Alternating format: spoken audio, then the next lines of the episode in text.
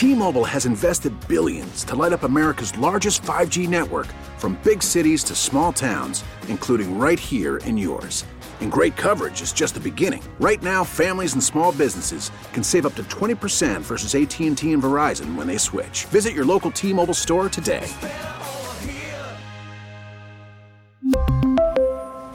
Plan savings with 3 lines of T-Mobile Essentials versus comparable available plans. Plan features and taxes and fees may vary. We get it. Attention spans just aren't what they used to be. Heads in social media and eyes on Netflix. But what do people do with their ears? Well, for one, they're listening to audio. Americans spend 4.4 hours with audio every day. Oh, and you want the proof? Well, you just sat through this ad that's now approaching 30 seconds. What could you say to a potential customer in 30 seconds? Let Audacy put together a media plan tailor made for your unique marketing needs. Advertise with Audacy. Visit ads.audacy.com. The score!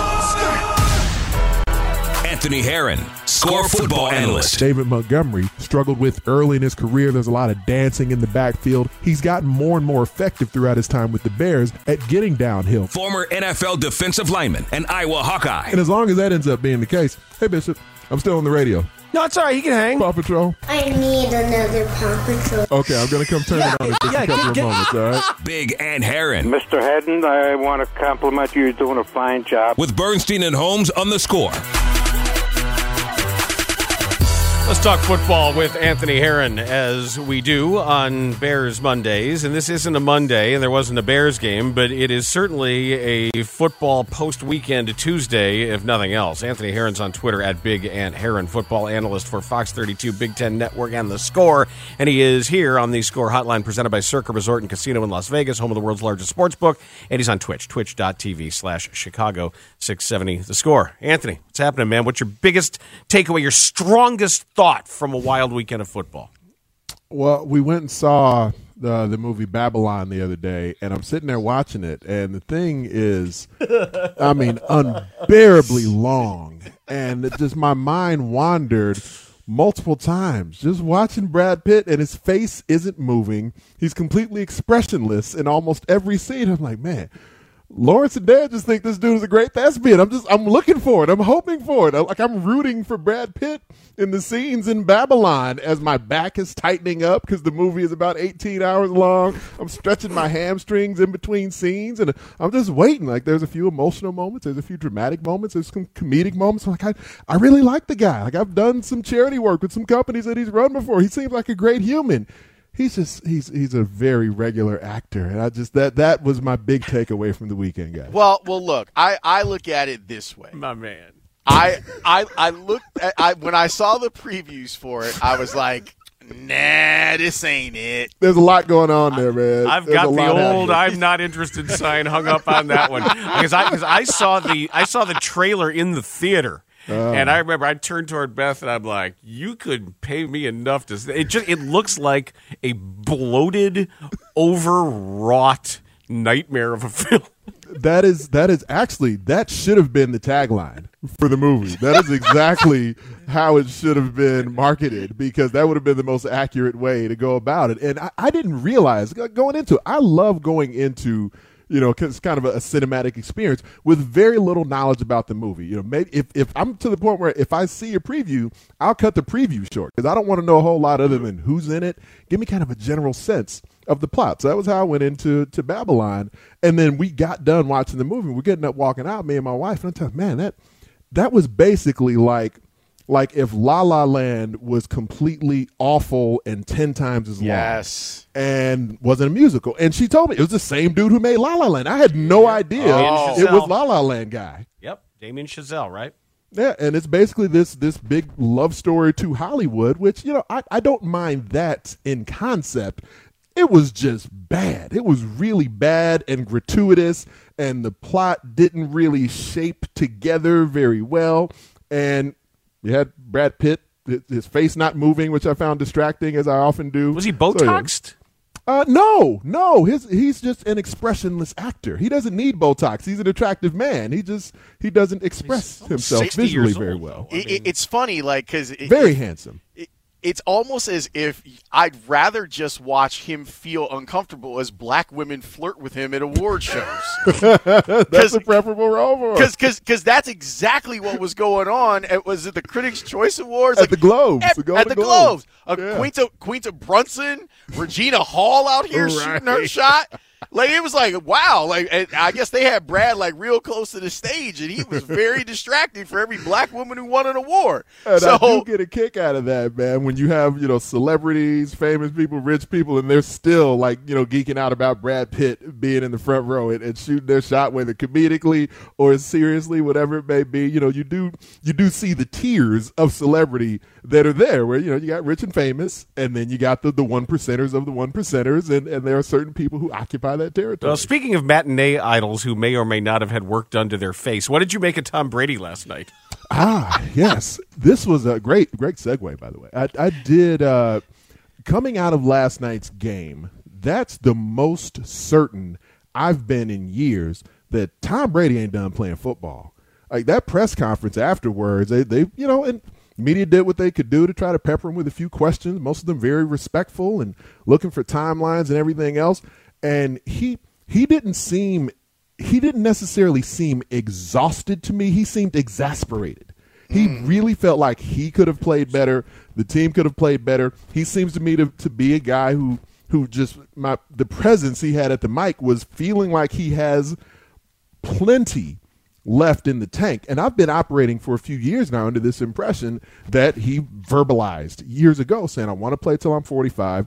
I think I'll be physically capable of doing that. And so after last offseason, even where, you know, before knowing the strife that was going on in his in his personal life with his marriage, I'm like, all right, so his his wife wants him to step away, but he obviously does not. But you know what? You, you got your Super Bowl already. You had another quality season in Tampa after that. The team is obviously crumbling around you, and you are aging. Well, in theory, you should be aging at this point as well. He, he may step away. That was even after last season, let alone thinking he might ride off into the sunset or, or you know, sail off into the sunset or whatever when he actually won the Super Bowl after that first year in Tampa. Last night, it wasn't even just about that's not the way he wants to go out. He just seems like a dude who thinks he can still play, and to a certain extent, in very particular sets of circumstances, he can. And I just I think Tom Brady's not done. Okay, because he sure looked done uh, for a big portion yeah, of that they're, game. they're usually the last one to know, though, Lo. You know that. Yeah, it's true. I I, I want to go back to Saturday. Walk me through what it was like for you to watch the Chargers Jacksonville game. It was uh, it was quite the quite the wild emotional ride because you get to to halftime of the game and trying to, in a way, kind of convince yourself that that there's still a game to be had here. And you know the, the comebacks and the, the broadcast crew does does a nice job painting those pictures. And and everyone on the LA side of things is new to that capacity, a new head coach and a, a young QB and new coordinators and you know everything around the Chargers uh, seem to be a team that is ascending and has the opportunity to capitalize on that and everything in the first half kind of coalesced to them being able to have this huge lead and Jacksonville's just kind of lurking there.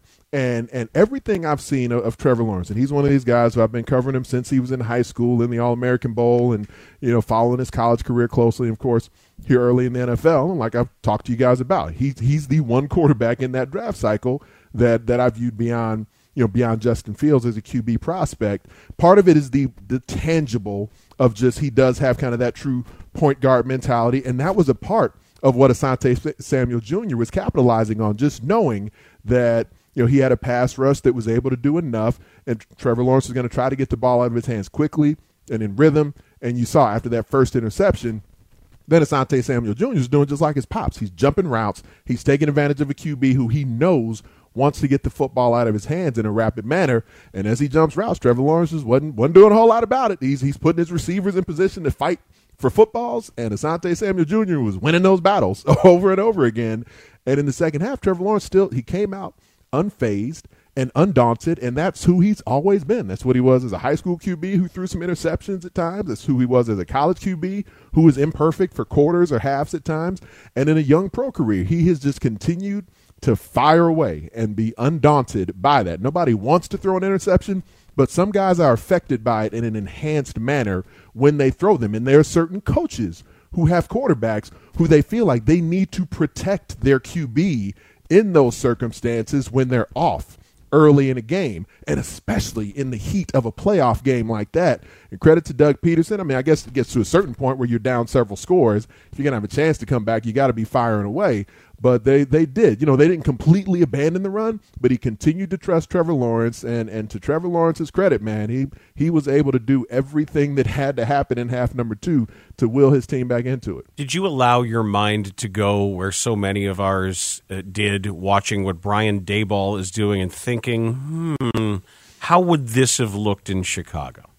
Uh, to to some extent, because I mean, you know, I think to to your point, it's not like the the pass catchers for the Giants are are anything to write home about. They're they're more effective than the ones here in Chicago. And the line of scrimmage, the running back position, certainly better playmakers there. You know, not not difficult to find a better defense there in New York either. So that you know, Brian Daboll would be in a much different circumstance if he were coaching and calling plays for the Bears than what he's dealing with in New York. But then you also do have this quarterback in Daniel Jones who is now being utilized in a different way, but has also has this this file cabinet full of years of seeing NFL defenses taking lumps from certain NFL defensive coordinators, and so you've got all that stored up data that he is, in a position to capitalize on as well. And so, you know, there, there's still a ceiling for Daniel Jones. I don't think we need to, you know, we necessarily need to act like he's Josh Allen, but you do see where his his carries doubled this season. The, the athleticism that was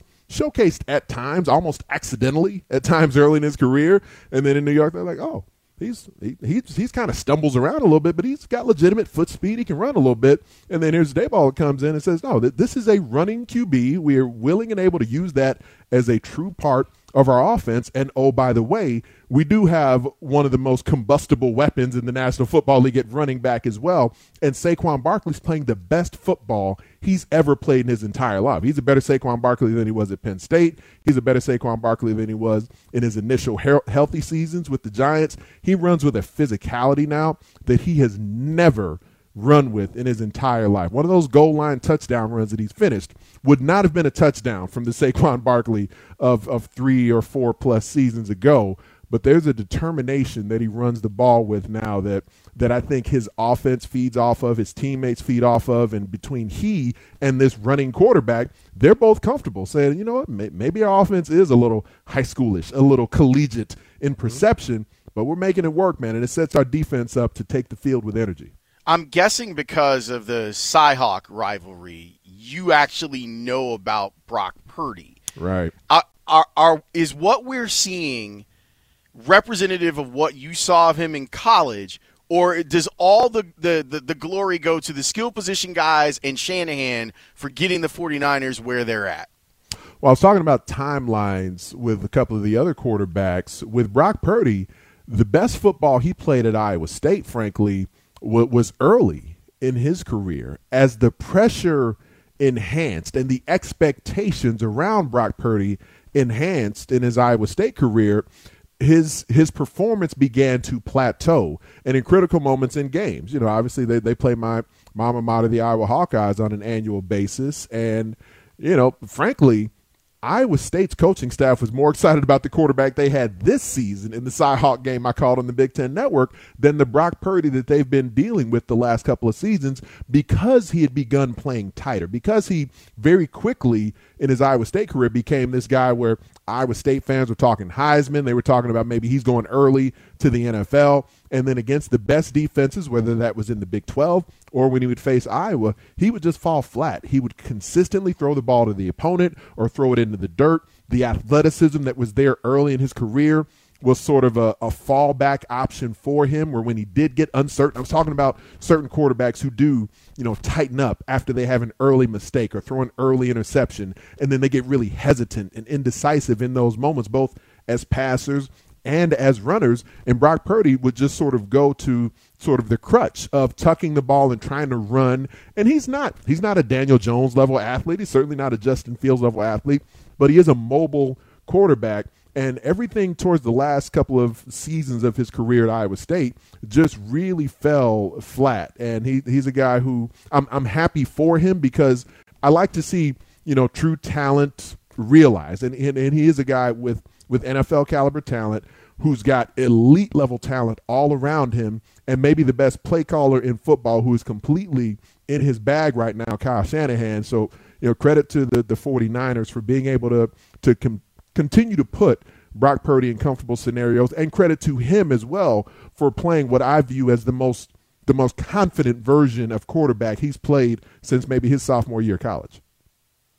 So we're going to have the Kevin Warren press conference. We're also going to have a conversation with Kevin Warren. What are some of the oh, things you're okay. hoping to hear from Kevin Warren? And what would you want to know? Um. So okay, two part question. For for what what I would be hoping to hear, it seems to me that it would be difficult to be far down the road with specificity on on the Arlington Heights project because he just, you know he was the Big Ten commissioner up until a few days ago. So that there's only you know obviously you know he folks around him you, you, know and he's been in Chicago for a few years now. So he's had the opportunity to do some due diligence on the Bears and their future and, and the Arlington Heights project. So he's certainly has had the ability to be knowledgeable of it. But now that he is signed on the dotted line, there, there's new information, new details that are available to him, and you know things that wouldn't be available to the public about the structure of that. And I just wonder how deep down the road he'll be able to go right off the bat today with his first public comments as Bears president and CEO with that specifically, because that is not, you know, in addition to draft picks, current roster, and, and Ryan Poles and everything else, but from a business perspective, the future of the Chicago Bears, their financial viability, how the city of Chicago is affected by this potential. I wonder right off the bat. Obviously, he'll be able to compare this potential to what he was able to do in the Twin Cities and leading that for the Minnesota Vikings. But you know, how, how specific is he in a position to be right now? Perhaps how chesty is he in a position to be about Arlington Heights and and and the the potential to get out of Chicago and has he either been empowered by or even urged to talk in sort of confident terms about the Bears leaving the city. I wonder what the tone will be with that or the very easy way to go about it which would really be rightful and make a lot of sense would be for for Kevin Warren to say, well, this is day 1, you know, and and that's certainly an important task for me, for the Bears I got a lot of due diligence I need to do. I need to be very methodical. One of his favorite words is methodical. He needs to be very methodical in his approach to figure those things out. So I, am I'm, I'm curious. I, I, will have my ears perked up when Arlington Heights comes up just to see you know how he how Bears brass are, are handling that portion of it. Big Ant, we appreciate the time and the information. Thank you so much for joining us. All right, fellas. Talk to you later. That's Anthony Herron. We will turn our attention to the Cubs next. It was exactly what you want the weekend to be for them, I think. A restoration of some optimism that's pretty reasonable right now. Evan Altman, the editor in chief for CubsInsider.com, was there, I think, the whole time, and he will give us his firsthand impressions of what went on. We are counting down to the Kevin Warren press conference that we are going to carry live here on the score, sponsored by your local Hyundai dealer. So don't go anywhere. We're Bernstein and Holmes. You have the score. T Mobile has invested billions to light up America's largest 5G network from big cities to small towns, including right here in yours. And great coverage is just the beginning. Right now, families and small businesses can save up to 20% versus AT&T and Verizon when they switch. Visit your local T-Mobile store today.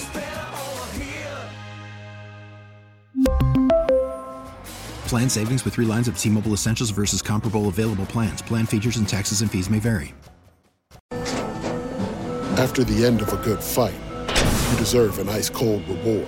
Modelo is the mark of a fighter you've earned this rich golden lager with a crisp, refreshing taste. Because you know the bigger the fight, the better the reward. You put in the hours, the energy, the tough labor.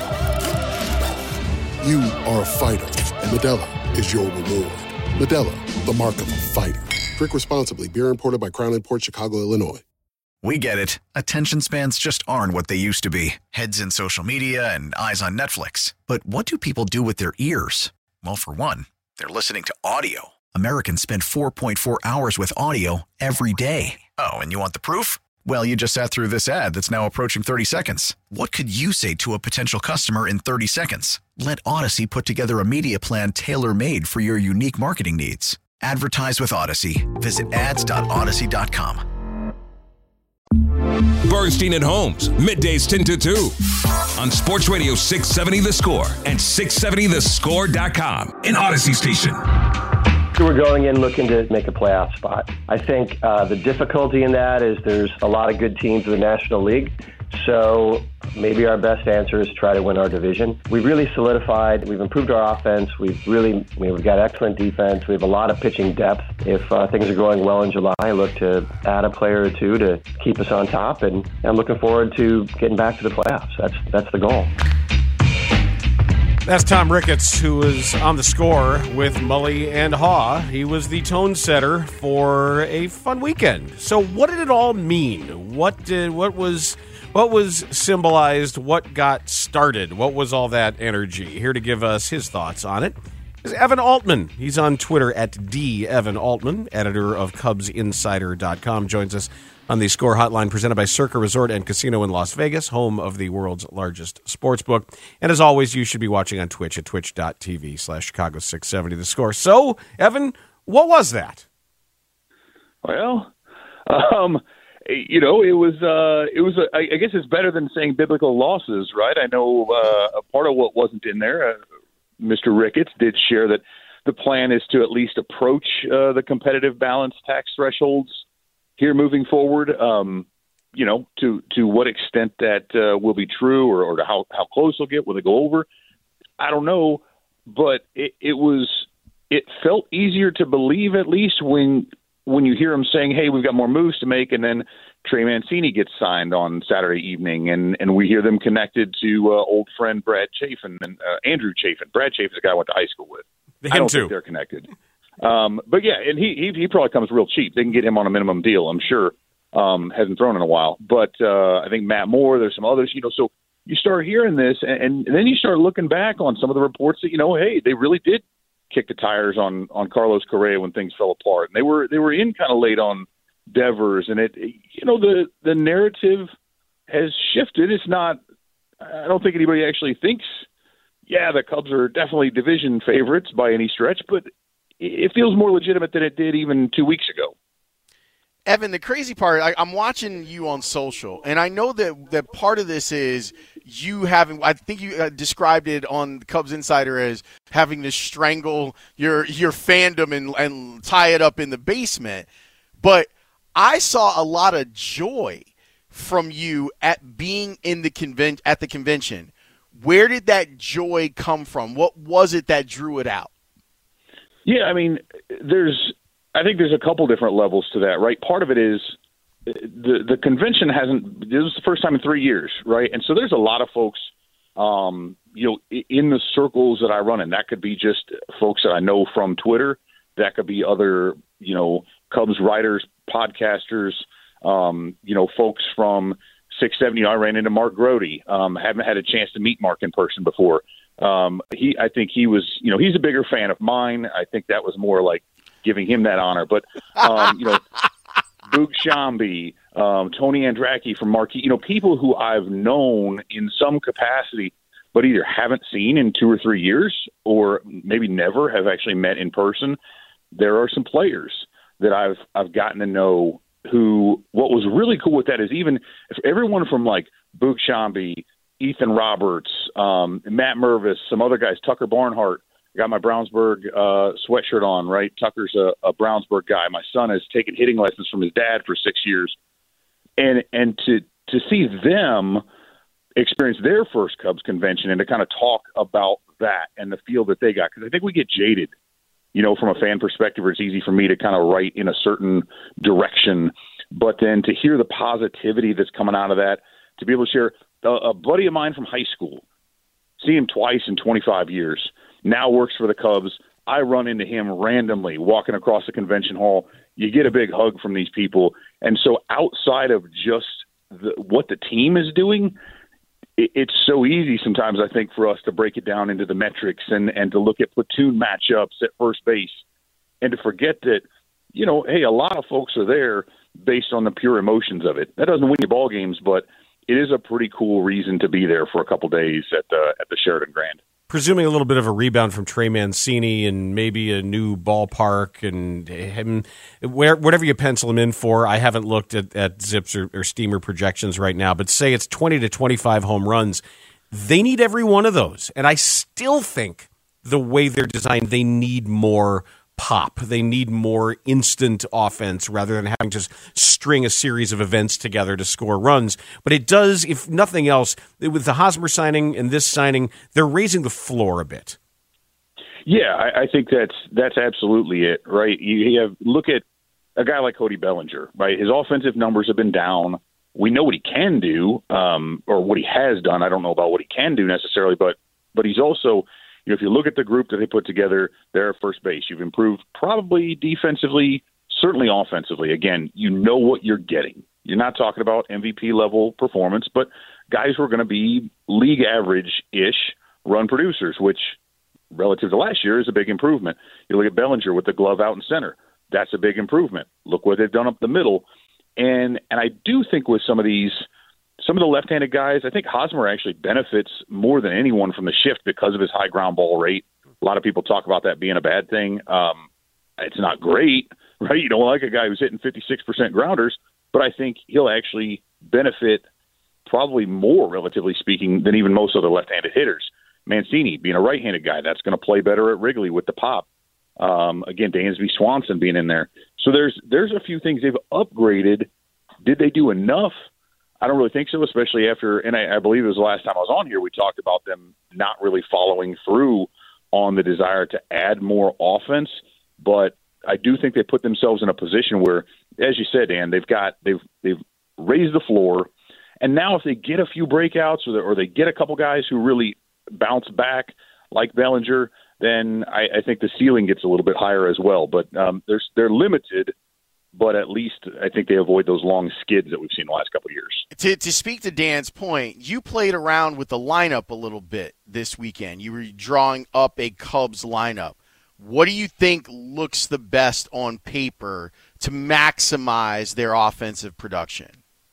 Yeah, I mean, I, I think one way or the other, you know, you see the two middle infield guys there at the top of the order. Um, you know, probably Hoerner is more of a just because of the speed, because of the contact bat you know, not a ton of power, but he can reach base, you know, get him on, get him over.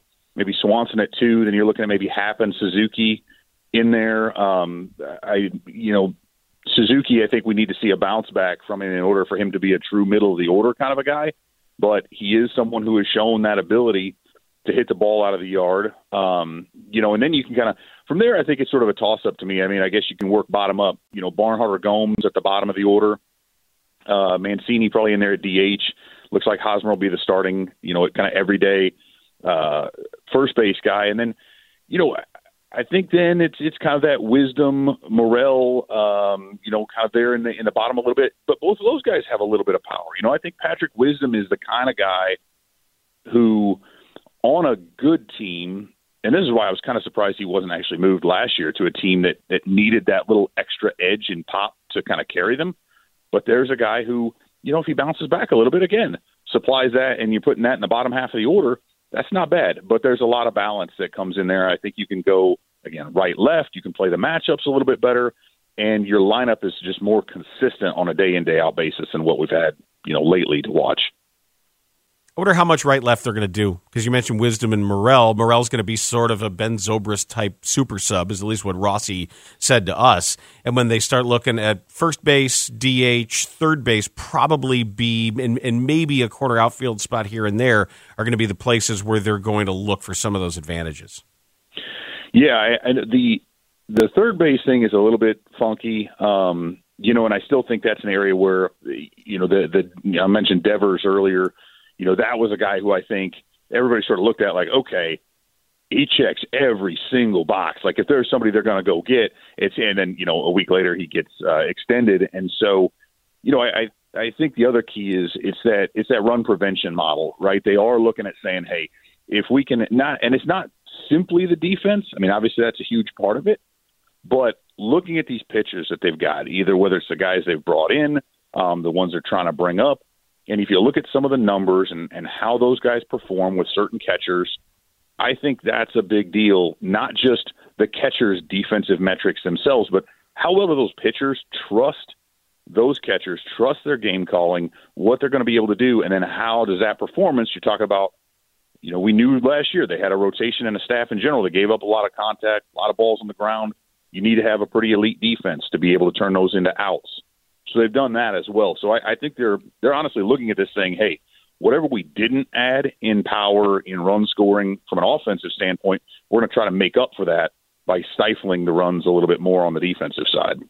Yeah, but they're they're kidding about the Nick Madrigal taking reps at third base Stop. thing, right? I, I don't know if they're, I don't know if they're kidding, but I don't think it's something that they need to be thinking about very much. I he just can't don't know how. throw. he can't throw. and his hands aren't great either. Yeah, I, that's, I, I, uh, I don't know. that I, I feel like that's one of those where you're saying, hey, hey, Red Sox, you guys, you guys need an infielder, right? Hey, Madrigal, he's uh, he's taking reps at third. What do you think? That's uh, I, I feel like that's being put out there for maybe purposes other than because I, I just don't know what purpose that serves to kind of come out around the time of Cubs convention or whatever, and we're seeing those that that would I just don't know that that's a great fit unless they're just saying, hey man, he's going to him saying, what what can I do? I know we got the middle infield tied up, and he's going to the team asking, what can I do to get more time? Where can I fit in? And they're saying, hey dude, go get some reps at third. Yeah, it's a really tricky. Yeah. Anyway, I'll move on from that. Evan, how did you think Cubs ownership did at Cubs convention? Um, you know, I will. I'll give Tom and Laura Ricketts credit for for being there, uh, for for reviving the panel. That uh, you know, in addition to just the con- convention in general being canceled last two years, you know, they did not have a panel in either 19 or 20, right? Um, ostensibly because uh, the surveys, you know, that like the exit survey said that it was boring. Um, you know, I think a lot of us might tend to believe that they simply didn't want to have to go out there and address some of the team's direction and spending and that sort of thing. But I'll applaud them for that, being out there. Um, at the same time, I, I you know, again, I know uh, Tom was on, you know, he's on the air with uh, with your station on Friday before the convention really kicked off, and I listened to the interview and and I didn't hear anything at the panel that was really different. It still felt like he kind of had his list of five or six talking points that he ran down. Um, but at the same time, it's, it, they have made some moves that it's like it feels more plausible, at least, than some of what people have maybe heard from him and, and sort of immediately pushed aside in the past. So, uh, you know, I was pretty meh in general on it, I guess, but that's better than being angry about it and thinking that he's sharing stuff that's just completely untrue. Evan Altman, thanks so much as always. Appreciate the perspective. No problem, guys. Thanks for having me on. Wu Tang. That is Evan Altman of CubsInsider.com. We have High Noon coming up next. I have really important information if you are a Chicago area fisherman, fisher person. This is you. You. you I'm not kidding. This is not just some sort of bait and switch tease. No pun intended. You, you really do have to hear this. I have a story that is a, a, a very serious and also very absurd story about an ex Chicago athlete. I'll be back this way on Monday. We'll settle this then. Right there, out in the street, in front of the Palace Saloon. Yeah, right. When? High noon? It's high noon on a Tuesday that kind of feels like a Monday. Talked a lot of football to start, a big busy weekend. Anthony Herron gave us his thoughts, and Evan Altman gave us his roundup of the Cubs convention and their recent acquisitions. It's high noon. When Robin Lehner was the Blackhawks goalie, I found him to be really interesting. He had a really interesting story. I appreciated how vulnerable he was talking about a lot of different things that were going on with him. So when I saw this story cross the last couple of days, I was concerned and intrigued. The headline in the Las Vegas Review Journal Lehner sued for nearly $4 million months before bankruptcy filing. Months before Golden Knights goalie Robin Lehner and his wife Danya filed for bankruptcy in a Nevada court, a Wisconsin company sued the NHL player for $3.9 million over the alleged failure to repay a business loan. On December 30th, the Lehners filed for Chapter 7 bankruptcy, citing up to $50 million worth of debt noted to be business related. Noted among the various companies and people the Lehners owe money to are multiple entries under different versions of Solar Code. Located in multiple states, including Nevada and Arizona, and Eclipse Service Inc., a Wisconsin company. Eclipse in June filed suit against Solar Code in Wisconsin in a Wisconsin court in relation to what the company claims was Solar Code failing to repay the loan they provided to the Lehners. The suit specifically names both Robin Lehner and Michael Lehner, the player's father. The court documents say a repayment plan was agreed to by both sides on January 13th, 2022 for Solar Code to make multiple payments. There were multiple payments ranging between 30,000 to 60,000 equaling $915,000. Then 3 million was to be paid in four annual installments.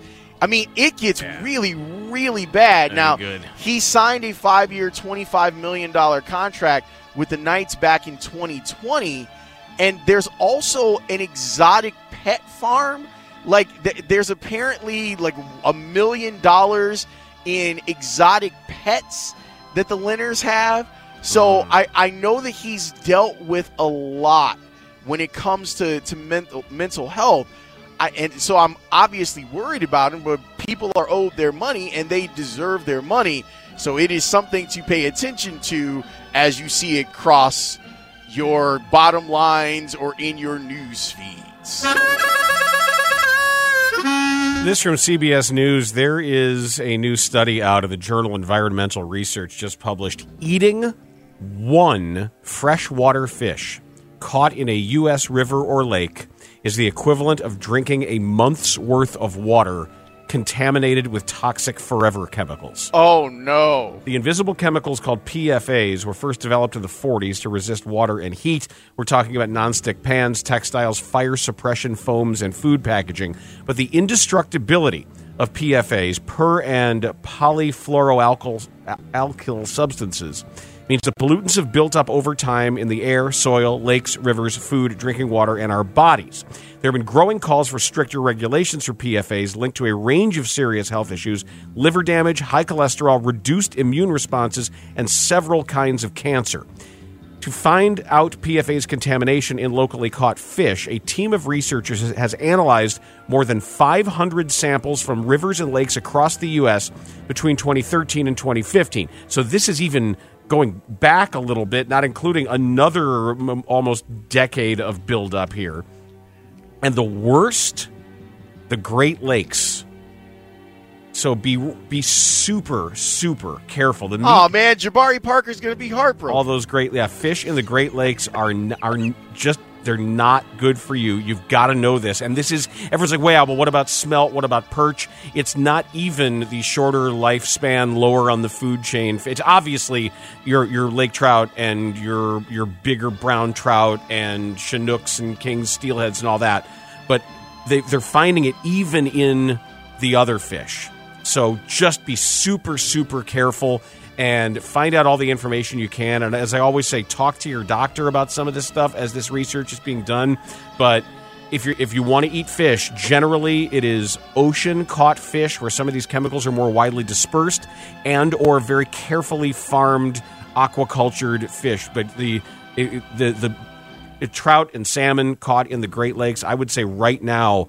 I, I'm I'm I'm d- I'm done because this is this is really really scary stuff. We got poison in fish.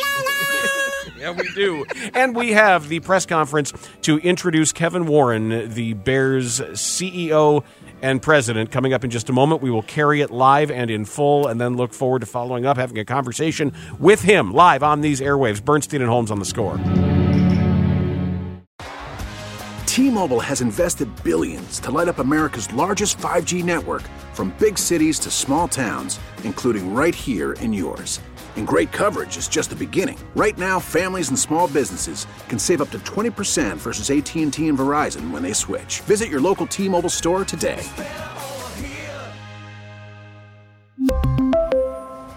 Plan savings with three lines of T Mobile Essentials versus comparable available plans. Plan features and taxes and fees may vary. Vehicle's engine with a full synthetic oil change and save with Mobil 1 at O'Reilly Auto Parts. Purchase five quarts of Mobil 1 full synthetic motor oil and receive a $10 O'Reilly gift card after rebate. See store for details. With your Mobil 1 purchase, you'll also receive two times points during O'Rewards Bonus Points Month at O'Reilly Auto Parts. Oh, oh, oh, O'Reilly. Auto Parts. We get it. Attention spans just aren't what they used to be heads in social media and eyes on Netflix. But what do people do with their ears? Well, for one, they're listening to audio. Americans spend 4.4 hours with audio every day. Oh, and you want the proof? Well, you just sat through this ad that's now approaching 30 seconds. What could you say to a potential customer in 30 seconds? Let Audacy put together a media plan tailor made for your unique marketing needs. Advertise with Audacy. Visit ads.audacy.com.